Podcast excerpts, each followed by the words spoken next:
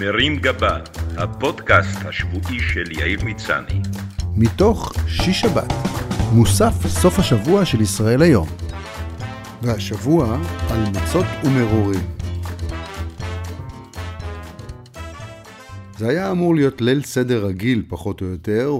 אמנם הוזמנו יותר מ-30 בני משפחה וחברים, אבל הגברת הראשונה מנוסה בארגון אירועים, ואני מנוסה בלא להפריע לה, כך שהיא ניהלה את העניינים ביד חזקה ובזרוע נטויה, בזמן שאני עשיתי קולות של כרפס. בון אפטי. אורגנו שולחנות וכיסאות מתקפלים, נרכשו כל מיני כלי בית כדי לשמור על אחידות ההגשה, נפרסו מפות, נשלפו ניירות ריחניים, נרכשו פרחים צבעוניים, הווזות מורקו, הקני דלח גולגלו, החזרת חוזרה, פלטות לחימום חוברו לחשמל, מפיות נייר קופלו, הגדות של פסח נשלפו מהימ"חים, ונראה היה שהעניינים בסך הכל בשליטה.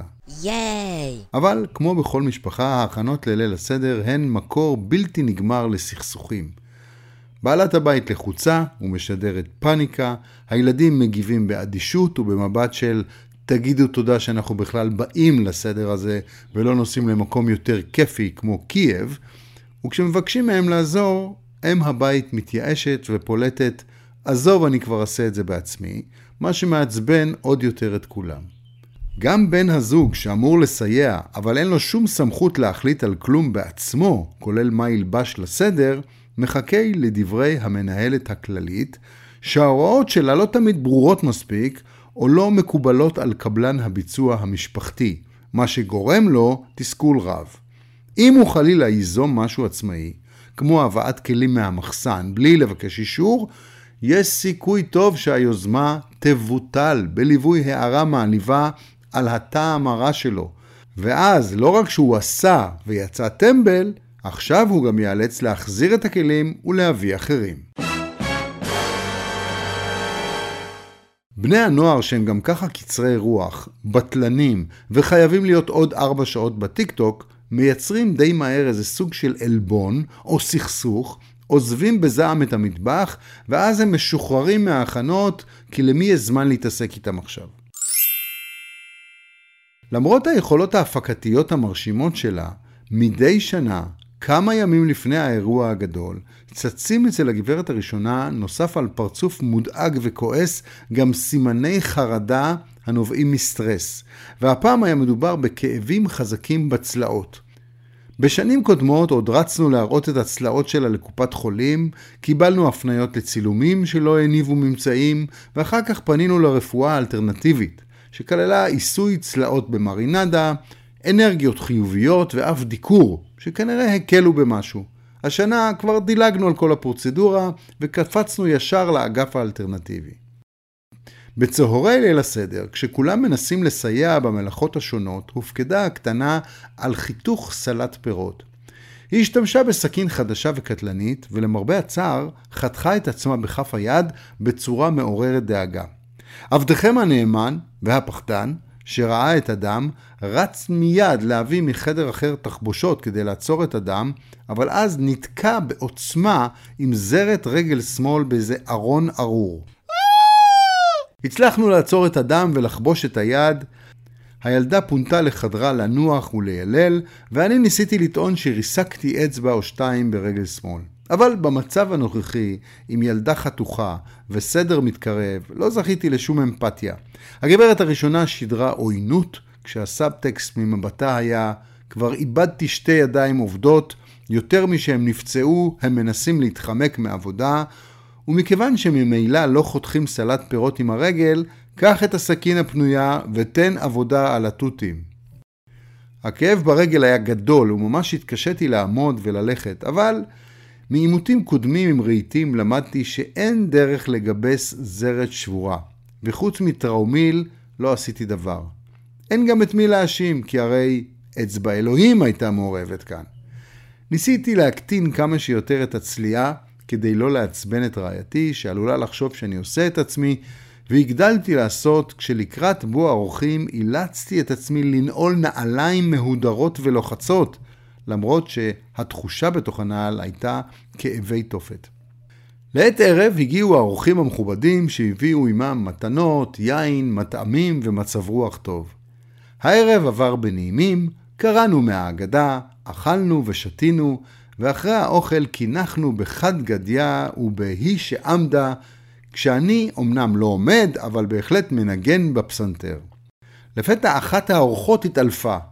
לא ברור אם זה היה משתיית יתר או מהתקף חרדה מהנגינה שלי. למזלנו, דלית, גיסתי, היא אחות מדופלמת, והיא טיפלה מיד במתעלפת והחזירה אותה לכשירות. דקות מספר אחר כך, גם הקטנה שלנו גלגלה עיניים והתעלפה לקלות. כנראה כתוצאה מאותו חטח מתאונת סלט הפירות. דלית שוב הוזעקה לפעולה וטיפלה בילדה. בחצות, אחרי הקינוחים ואחרי שהכנתי 15 קפוצ'ינו וכמה כוסות תה, האירוע התחיל להתפוגג, והאורחים גררו את עצמם למכוניות. דלית עוד הספיקה להציץ בחבישה המפוקפקת שעשיתי לילדה, ולאבחן שכדאי לקחת אותה ללא דיחוי לטיפול רפואי. באותו רגע זה נשמע לי כמו מ"כ בטירונות, שאחרי מסע אלונקות מעמיד את הטירונים בשורה ומודיע להם שבמקום לצאת הביתה, הם יוצאים עכשיו למסע כומתה. כולנו היינו גמורים מההכנות ומתפעול הערב, מסחיבת כיסאות ושולחנות, מרחיצת כלים, מהכנסת שאריות אוכל לקופסאות פלסטיק ומניסיונות להדביק עודפי אוכל לאורחים. אבל הבנו שלא כדאי לקחת סיכונים. בשעה אחת אחר חצות עשינו את דרכנו בצליעה לחדר המיון. שם הפנו אותנו למזלנו למיון ילדים. הילדה אמנם נוהגת ובקרוב מתגייסת, אבל סדר צריך להיות, בטח בליל הסדר, וכל מי שעדיין לא בן 18 מופנה למיון ילדים. מיון הילדים בשיבא, למי שלא יודעים, נראה קצת כמו שילוב של לונה פארק וג'ימבורי, לפחות עד לרגע שבו נכנסים לחדרי הטיפול. הכל צבעוני ומלא שמחה. בניגוד למיון הרגיל שבו גם באמצע הלילה מגיעים פצועים מתאונות, יריות, מחלות וסתימת מעיים כתוצאה מאכילה מופרזת של מצות, במיון ילדים אין תנועה גדולה, כי שלא כמו ביום כיפור, אף אחד לא נוסע כל הלילה בקורקינט או באופניים. עם כל הכבוד לסכנות של פסח, אין יותר מדי ילדים שחטפו אלרגיה מהחרוסת, החליקו בטעות לתוך המדיח בחיפוש אחרי האפיקומן, או התבלבלו בין התירוש ליין האדום. בנוסף, הרופאים שאכלו אותה במשמרת לילה בליל הסדר, מורגלים בטיפול בילדים מבוהלים, ולכן הם סבלניים יותר מאלו שבמיון הרגיל. אחרי שהראינו את החטח לאחות ולרופא, הם הודיעו שצריך לתפור. בשורה שלא התקבלה בשאגות שמחה אצל הילדה. ניסיתי להתבדח איתה ולהגיד שלפני שהתופר הפך לרופא, הוא עסק בתפירת שמלות, אבל בדיחת הקרש שלי לא התקבלה טוב. אחרי הרבה דמעות ויללות וכמה שעות של המתנה, הגענו בארבע בבוקר הביתה, תפורים, צולעים וגמורים. בדרך הביתה נזכרתי ברבי אלעזר בן עזריה, ברבי עקיבא, ברבי טרפון ובעוד כמה חבר'ה שבדיוק כמוני היו מסובים לא רחוק משיבא בבני ברק, והיו מספרים ביציאת מצרים כל אותו הלילה. עד שבאו תלמידיהם ואמרו להם, רבותינו, הגיע זמן קריאת שמע של שחרית. אמרתי לעצמי, הרי אני כבן שישים ומשהו שנה, ולא זכיתי לבלות ליל סדר במיון, שנאמר למען תזכור את היום המעצבן הזה, כולל הלילה, כל ימי חייך. וגם הקשיתי על עצמי עם הקושייה, מה נשתנה ליל הסדר הזה מכל לילות הסדר? ומיד עניתי שבכל לילות הסדר אנו חותכים שאר ירקות ופירות, הלילה הזה, הלילה הזה, כולנו חתוכים. חג שמח. מרים גבה, הפודקאסט השבועי של יאיר מצני. מתוך שיש שבת, מוסף סוף השבוע של ישראל היום.